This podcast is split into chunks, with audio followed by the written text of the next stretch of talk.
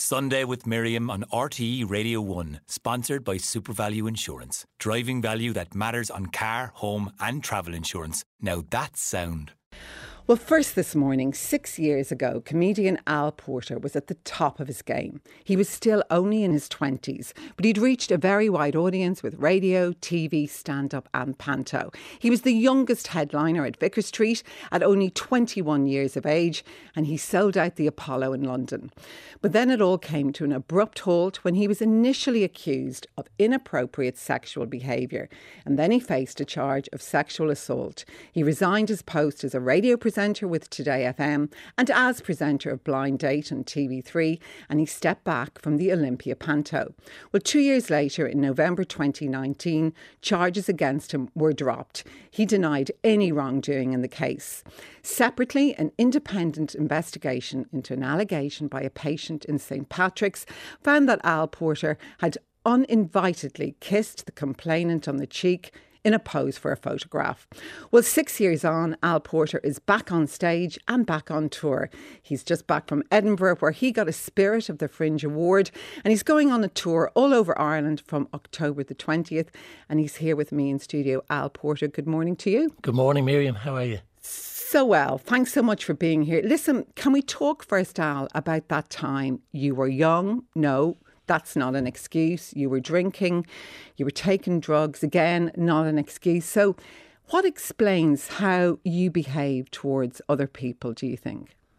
Well, when I look back on that time in my life, I was deeply immature, hugely immature. And because it's been six years and you're looking back on your late teens and your early 20s with the perspective of a 30 year old and with a perspective of somebody who's come under a lot of very public criticism, uh, I'm able to look at that time and say, you know, I was arrogant.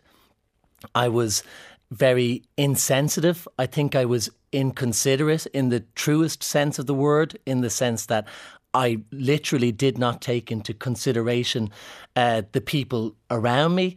And I think I was naive and under this illusion in my own head that I'm great and I'm so funny and everybody thinks I'm funny and everybody understands where I'm coming from. And that's not necessarily the case. And there was a major wake up call then in November 2017 when people came out and said well no you're not so great and you're not so funny and you need to do better. And on reflection when I look at that at the time in November 2017 you're I was 24 and totally unprepared for that, and unprepared for that wake up call, and and overwhelmed by it. So I didn't really respond how I would now.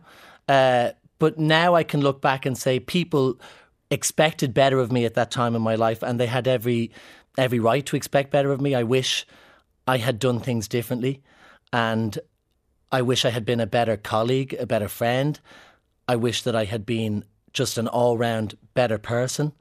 And I think that it's no one factor that caused everything to fall apart as it did. Um, it's a combination of factors. As you say, you know, you can't blame youth or you can't blame fame or money or or drink or anything else. Those are contributing factors to one big ego one massive self centered ego that was at the heart of all of that back then. And uh, I suppose that's that's where I've tried to emphasize over time that I blame myself. And, you know, that's, you don't blame something, as you say, you blame yourself. And you go, I'm at the heart of this. And ultimately, the book stops with me. I'm responsible to my past. Uh, I'm also responsible to my my present and my future. And I I was the reason that everything fell apart. I mean, it's it's not easy listening. Obviously, when when you hear you describe how well things were going, and then you hear the things that people said, and it's uncomfortable. But that's my responsibility. I have to live with that discomfort. I do live with that discomfort every day, and I have to live with that reality. And when you now, you're still only 30, but when you look back on your younger self, how would you describe your younger self? I think I was. I kind of felt like I'd been shot out of a cannonball out of out of school, and in school I had been uh, a bit of a swat. And um, I, I, was in school in Tallaght. I was very focused on my grades and going to college, and I didn't drink. And I had yet to come out. And then suddenly, when I dropped out of college within a couple of weeks, I was a comedian and I was you know, 19 years old and I'd come out of the closet and I discovered alcohol. And it's not until years later that I could look back and go, well, actually, my use of alcohol was a serious misuse of alcohol and a chronic abuse of alcohol. And uh, at the time, it was a runaway train. And uh, in a way, you said, how would you describe yourself? But a bit of a runaway train, a bit of a bull in a china shop, excitedly going after the next gig and the next party and burning the candle at both ends and and I think the the most obvious flaw and one of the most central flaws is very unself-aware. Very unself-aware. I thought I had it all figured out. And uh, and I didn't. I didn't I didn't have my my stuff together. I wasn't I was actually much more all over the place than I thought I was. And unfortunately because of that, I let a lot of people down. You know, I I let down the people that I was working with. I let down my friends, my family. I let down the people that were supporting me and coming to my shows who now I'm kind of in the process of trying to regain people's trust and try to say, well, I've learned a lot of lessons and I've taken everything that was said on board. And uh, over the last six years, I've been on a process of trying to change as a person and grow up. I think I would have grown up anyway between 24 to 30, but to really grow up and make necessary change. And and in a way, one thing that I say to people is part of that change and evolution it deepens over time and it deepens and and I say things now I wouldn't have said 2 years ago when I wrote an article about this or I wouldn't have said it two years before that when I was in the thick of it. Um, so your your evolution as a person deepens and, and changes over time. But even that one weekend in November 2017, there was an instant change because to go back to your question of how would you describe yourself, I think ignorant is a good word. You know, I was blinkered. In that one weekend was the end of ignorance. It was like a snap to reality because the minute I read those headlines and I heard what people had to say about me, I went, oh, okay, I'm not necessarily who I think I am. And I'm definitely not being uh, spoken about here the way I would want to be spoken about. And career wasn't the first thing in my head. And that's why it was very easy to walk away from the radio, the TV, the newspapers. Heartbreaking to leave all of your work that you love doing. But also, a quick decision to make because the most important thing was how can I now, now that there is this snap to reality, how can I do better and how can I make sure nobody ever talks about me like that again? And as I said earlier, charges were dropped and you have apologised to people you hurt back then, but you don't present yourself in any way as the victim here. Sure, you don't. Well, there's no there's no cause for self pity and there's no self pity in the show. I don't pity myself. Uh, I realized very early on that, you know, pity is due not when you're the idiot at the center of it all. You're the you're the stupid person. You're the person uh, who caused everything to fall apart. And self pity is a bottomless pit. That there is no getting yourself out of. It's, you know, self responsibility was the only thing. And, you know, it's not, I'm conscious, even as you say it there, that it, it, it sounds like, well, okay, that's the past and water under the bridge, and you know, you've made amends with people, and you know, not everybody, and it's not perfect, and it is something that I'm trying to work on over time. And some people I wrote letters to, some people didn't want them, some people did. Um, there are people who you speak to in person, that's often easier and more successful. And then there are some people who you say, I'm not going to make contact with you because there's nothing I can say that I think is going to improve the situation. And you have to live with that because there's no closure there for either person or resolution. But I hope in those scenarios that how I live my life now and how I live it until the end is is a response. And obviously, we both agree drinking drugs isn't an excuse, but how much of an impact did drinking drugs have on your life back then? I don't think I realized until I was out the other side that, you know, I, I haven't drank in, it's coming up on three years now. And uh, that was a challenge because, you know, it had become such a, a central feature of my life without me even realizing it. And again, you are the person who chooses to drink and you are the person who chooses to get you know, blotto and stay out until five in the morning. And uh, so the book stops with me. But certainly, if alcohol hadn't been in my life, I think I would be living a much less complicated life. And I think that I would have been able to live up to a self that I could have been prouder of. You know, I'm I'm disappointed by my younger self, but I didn't realize it was all this is meant to be fun and party party and and it's not. It's unprofessional. And didn't Gay Byrne offer you some advice about drinking? Yeah. Well, Gay came to my show in Vicar Street, and at that time I was drinking on stage, and the audience was chanting, you know, more, more, more. And I downed one pint, and then the next pint was put up, and people were bringing up drink. And Gay said after the show, I think you're going to need to look at that. And I do think he had foresight there. He'd been around long enough that it was almost a prophetic statement because he knew uh, nobody who is drinking, as I say again, with that much, with that little awareness. I think Gay could tell this isn't an intentional part of your act. You don't have control over this. You don't have a handle on it. Um, and it was it was through I, I I've done uh, for six years now cognitive behavioral therapy with a great therapist, and that was his recommendation was you know right is it time we look at the drink? We've talked about a lot of other things.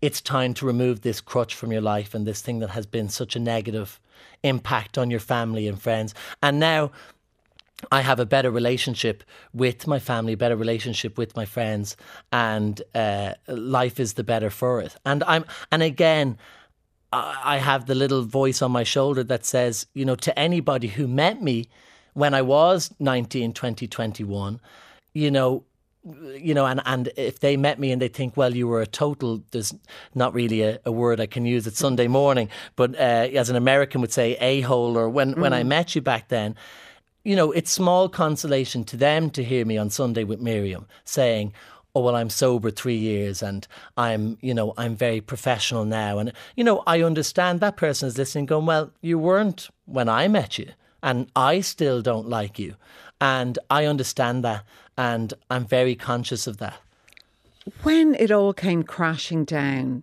you were as you say only 24 2017 after all the allegations how did you d- deal with that? How bad did it get for you?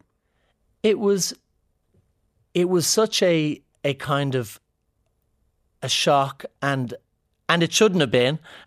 you know, in a way it shouldn't have been because obviously other people around me were going, yeah, to some extent something the wheels were going to come off the tracks here. Something was going to you know, something's got to give because they could see that I wasn't holding it together. It was it was a straw, you know. Mm. But for me, for the the the idiot, the young person at the center of it, uh, it was such a shock and so overwhelming that I was just I was numb to it for for years. I mean, that's where the, the drink became even more, and and the Xanax and the Valium and anything you can do to numb yourself from it. And I kind of lived a bit of a non life for years. It was a, a purgatory, you know, as I say, a purgatory of my own making.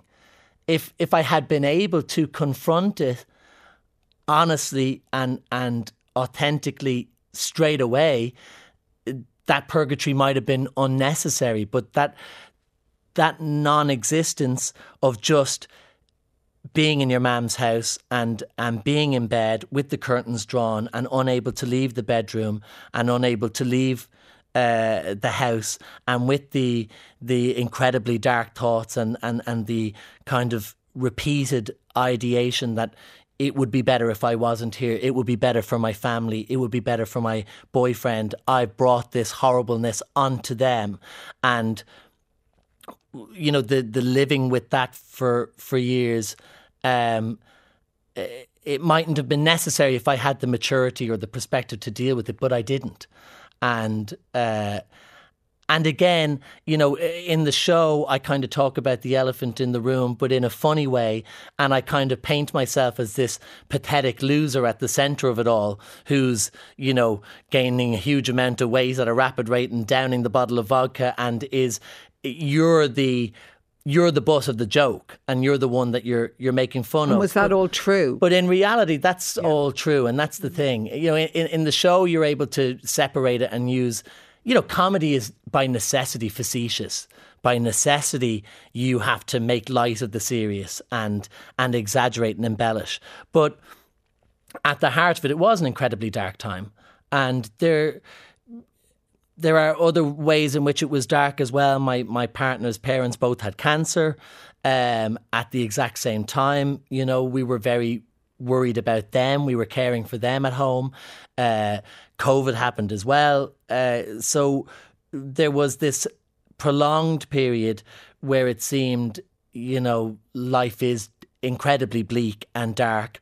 Um, again, I accept it as a consequence of as a consequence of that time in my life where I think you play stupid games, you win stupid prizes is the flippant way of saying it. But that was a part of the of the consequence of the whole thing. And how I mean, how low did you get? Did you honestly, seriously think that the world would be better off without you in it? Oh yeah, absolutely.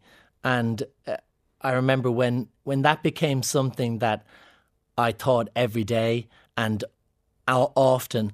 That was when I went to the uh, psychiatric hospital to meet a, a psychiatrist and to talk about that because no matter if there was never going to be a career on stage again or there was never going to be uh, you know if even if nobody ever said a good word about me ever again i still had to sort out well this isn't right to be thinking i would much rather not be here. And i did uh, you know i considered it very seriously you know and obviously the, the, the funny reason that I, I give in in the show every now and then is one thought crossed my mind that I wouldn't have a suit to be buried in because I'd gained so much weight. I was uh, really quite big. I was LGBTQ plus, and I say I was the plus. But I thought I better lose weight if I'm going to take my own life because I don't. They won't have a suit to bury me in, or I don't want my uh, my mum to have to deal with that, or to you know. And and and this is a mad a mad thought to be thinking. I was out jogging and my neighbours were saying, Oh, you're getting in shape. You must be going back on TV. And I was thinking, No, I'm killing myself. It's the exact opposite. Now, there are lots of jokes in the show about that that are funnier and funny, but the reality of it obviously isn't funny. And the mm. reality of it is that that was a, that was a rock bottom. That was my kind of lowest moment.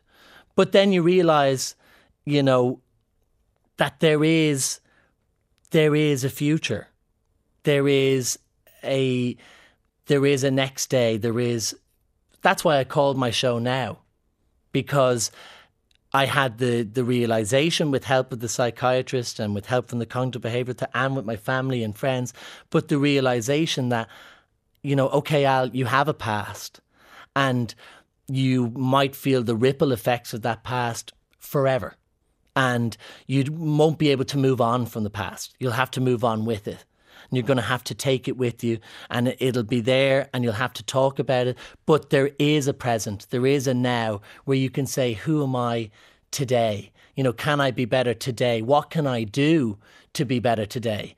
And when you know better, you do better. And that's why I called the show now because the show is a funny, life affirming show that says, you know, no matter how badly you've effed up your life, no matter how much you've messed up, no matter how badly it's gone, there's always a new day. There's always a now. Uh, as opposed to what my auntie thought, if you're listening, Auntie Marie, who's 88 years old from Ballymun, who said, Did you call your new show uh, now, as in F the begrudgers, now? and I said, No, Marie, that's not why I called it now. and actually, we're going to take a break and after discuss your show. Just before I take the break, You've a lovely close family, I gather. How difficult do you think was for someone like your mum to see you when you were at rock bottom? Well, it's worse. It's worse for them.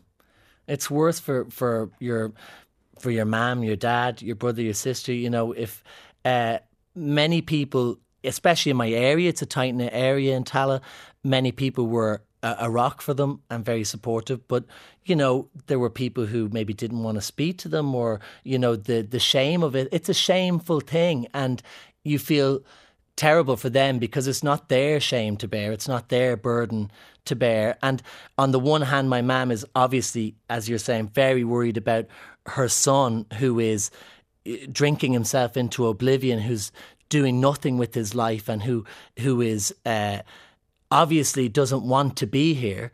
And on the other hand, as well, because she's a very good person, she's trying to deal with, you know, my son is not the good guy in this story. You know, my son is is the person at the heart of the story who has the lessons to learn. For my for my mom, my dad, those pe- my my boyfriend who I'm with seven years now, you know, for them it's just awful because there's nothing they can do. They can't fix it. They can't go back in time and shake you and slap you and punch you and go, "What are you thinking?" and and you know, be better than this. And they also can't drag you along to a perspective where you can start to confront your past and start to get back out there. They have to leave you to do it in your own time, and I think that must have been horrendous for them. Okay, Al, stay with me. We're going to take a break. Welcome back. Well, I'm here this morning speaking to comedian Al Porter, who's just home from Edinburgh and the Fringe Festival there. Listen, the reviews for your show in Edinburgh were really good. The Scotsman said, You're still a brilliant comic you were destined to be, and you got a Spirit of the Festival Award. Was there any pushback? It was a great festival. It was uh, the reviews were great. I mean, it was good to know that people still uh, thought I was funny. You know, you have that doubt in your head, the imposter syndrome when I went back gigging this year in Ireland of, well, are people coming back because they remember you being funny as opposed to still being funny now. But uh, I was glad that in Scotland, where people didn't know me from Adam, that there were good reviews and they were saying this is very funny. And it is a funny show and I'm conscious that you and I aren't talking about very funny things. I had to laugh with my friend when I was on telling him I was going to be on with you. Yeah. he said oh what are you going to talk about? And what do you think we're going to talk about? So there is the responsibility to talk about the serious stuff but on stage you park that and it becomes a very fun show and, and maybe my best show that I've ever done in terms of the reviews. I've never been reviewed uh, better. So audiences came, people laughed, they enjoyed it. I did about 100 gigs, so maybe 25 or so of them would be my own show. And then I went gigging with other Irish comedians and other English comedians on different shows. And uh, it was just great to go back there after six years and, and, to, and to share lineups with other comedians. And, uh, that was wonderful. But you said, was the pushback? There was a little bit. You know, at times, you know, there was a handful of people on Twitter. Um, but I understand that. It comes with the territory. I, I expect it and I understand it. And I hope that in time, maybe I'll have proved myself uh, that that will be less over time.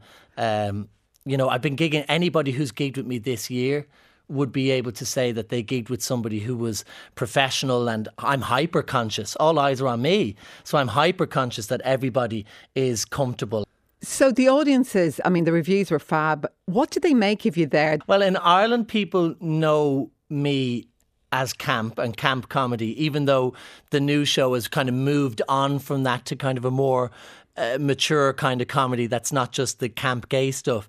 But when people meet me here, camp is the first thing, you know, and the gay thing. Whereas in Scotland, people meet me, I'm kind of Irish first. And it's really strange. You're talking to, especially older Scottish people, they hear the Irish lilt, and I can tell they're looking at me hearing the da da da da da da da da da da da, as opposed to at home, it's more da da da da da da da da. And I got into a taxi in Scotland and with this voice, and I said I wanted to go to a bar, CC Blooms, which was having a drag night. So that kind of bar. I said, I'd like to go to CC Blooms, please. And the taxi driver said, Oh, son, you know that's a gay bar. As if I was going to go, Oh, sugar, stop the car. I can't believe it. I, oh, thank God you saved my life. So it is funny that Scottish people see me as an Irishman as opposed to a camp man. Uh, but but that's nice. And and you know, my mum missed me while I was over there, and she was WhatsApp voice noting me every day. And uh, I don't know if anybody listening has that, but nobody calls anymore. I, I, just get WhatsApp voice note. It's like a podcast that I'm involuntarily subscribed to. My mom thinks she's Vogue Williams or, you know, something like that. I mean, I get it comes in one minute and then you get one that's five minutes. And by the fifth one, she has a sponsor or she's getting a guest on. I mean, I always think, I can't believe my mom is having guests on her own voice note. I'll get a voice note saying, Al, I'm here with your Auntie Doreen. Doreen, tell Al what you were telling me earlier. I'm thinking, Doreen can ring me herself, you know? But in case anybody wants a trick with that, put them on double speed. So if you press the little circle yeah. beside their neck, they go on to double speed. So you get a voice note that says, Hi, Al, how's it going? I'm looking at the dog here and I, I wonder whether I should feed the dog and I wonder if I should talk to your father, which is great. But just don't forget that you've done that because I hadn't been home. I'd been up in Donegal and I hadn't been home in a few weeks. And I got home and met my mum. She'd been on WhatsApp double speed and now I meet her and I'm getting a shock because she's talking to me saying, Hi, Al. How are you? And I go, and I think Mam's having a stroke here, you know? Calling my dad in, call the emergency services. Mam, can you smell burning toast? But anyway, she was fine. But that's my, my one tip. Tell me about the Donegal Island. Oh, yeah, I love it there. I, I am staying up uh, on an island off Donegal, and it's just a most beautiful place, and the people are great, and not not unlike Tallaght, where everybody knows everybody, and you feel safe around them, and uh, people think well, you wouldn't like it there. I love it. It's so quiet. There is a gay community there. That's one guy called Jamie. Uh, for Pride, me and Jamie and my partner uh, walked up and down the beach, which was nice. We put up a rainbow flag, and two of the locals thought it meant it was safe to swim. But we were very proud. But, but it was. Uh, it's a lovely place to be. It's a great place. That's where I used to go to the Gaeltacht when I was a teenager. And I wanted to move there because it was quiet and because when I'm there, people just know me as Alan from back when I used to visit as a student. And, and anything good or bad that happened in the interim doesn't matter to them. And I like that. And you're an uncle now, too? I'm an uncle now. My uh, brother got married to a German girl, and it is great to have a German in the family, you know, because it's just nice to have another member of the family who doesn't really like to talk about the past. Um, let's just say my family is never going to do that show, Who Do You Think You Are? But it's great to be the uncle of little Alfie, little German Alfie. And they live over in Cologne and it's given my mum and dad a new lease of life. And uh, I love I love being an uncle. And you know, uh, and also in the show we talk about things like that about the island or about and that's what I mean about it being a funny show. It's not stuck in the past. There's being an uncle and having the German sister-in-law, you know, and having the the island life, and it's all in there. Uh, but I also amn't afraid to joke about about the past, so long as I'm the butt of the joke. Mm. Like this weekend, I've been watching the TV with my mum, and I thought she was very supportive back then. But I have been watching the TV saying to her, Janie, ma'am, I don't remember you going on hunger strike. You know, I mean, Rubiales. Mrs. Rubiales is kind of taking the biscuit here. I seem to remember people visiting my mum with cakes and sandwiches, and she wasn't turning them away. So Mrs. Rubiales going, "You could have done more, ma'am. You could have went on a hunger strike." So I have a laugh with something like that, or, or you know, so long as you're teasing yourself I think it's mm. okay. So the Irish tour, what can Irish audiences expect? And are you more nervous or apprehensive about playing back here than somewhere like Edinburgh? No, I can't wait to play back here. I mean, I can't wait. It's when I started back gigging at the start of this year, I was doing 30, 35, 40 people. And I would do a cafe. I did a garage, uh, like a petrol station after hours. I did, uh, you know, GAA clubs and the back rooms of halls just to try and build it back up again. And every show, every audience was fantastic. The Irish people are the best audience in the world. We want to laugh, we want you to do well you know, in Scotland, every now and then you're you're about to go on stage and say, "You better be funny," you know. Whereas at home, we're going, "Oh, I can't wait to see you, Alan. We we want to have a good time," and I, I, I can't wait because you know when my manager asked me to put a Vicar Street on sale, I said. Stuart, you must be joking. No, nobody's going to go, you know? And it was sold out within a couple of days. We're just putting another one on sale. And I just can't wait to show them the show. And I think people are going to really enjoy it. If the previews are anything to go by. I mean, I might eat my words. I could be sitting here with you at Christmas going, they didn't like it, Miriam, and I'm moving to Australia and I'm going to become an electrician. And that's the end of that. But if I do do that, at least I'll have tried. I understand that people might say, well, you know, would he not just forget about it? Move on. You had your chance. You squandered the chance. Move on. But I can't because it's my passion and I love it. And when you love something like this and you love to make people laugh, you have to do it, whether it's to five people or 5,000. So, uh, you know, but I hope it's more than five people and tickets are on sale. Al Porter, thank you very much for being my guest today. And you can get all the details of your upcoming gigs on alporter.ie. I wish you the very best and thanks so much for joining me this thanks morning. Thanks for your time. Thank and you. just to say, look, if anyone listening has been affected by any of the issues in my interview with Al, you can call the Samaritans on 116 123 or Pieta House on 1800 247 247 or you can see rt.ie forward slash helplines. We'll take a break.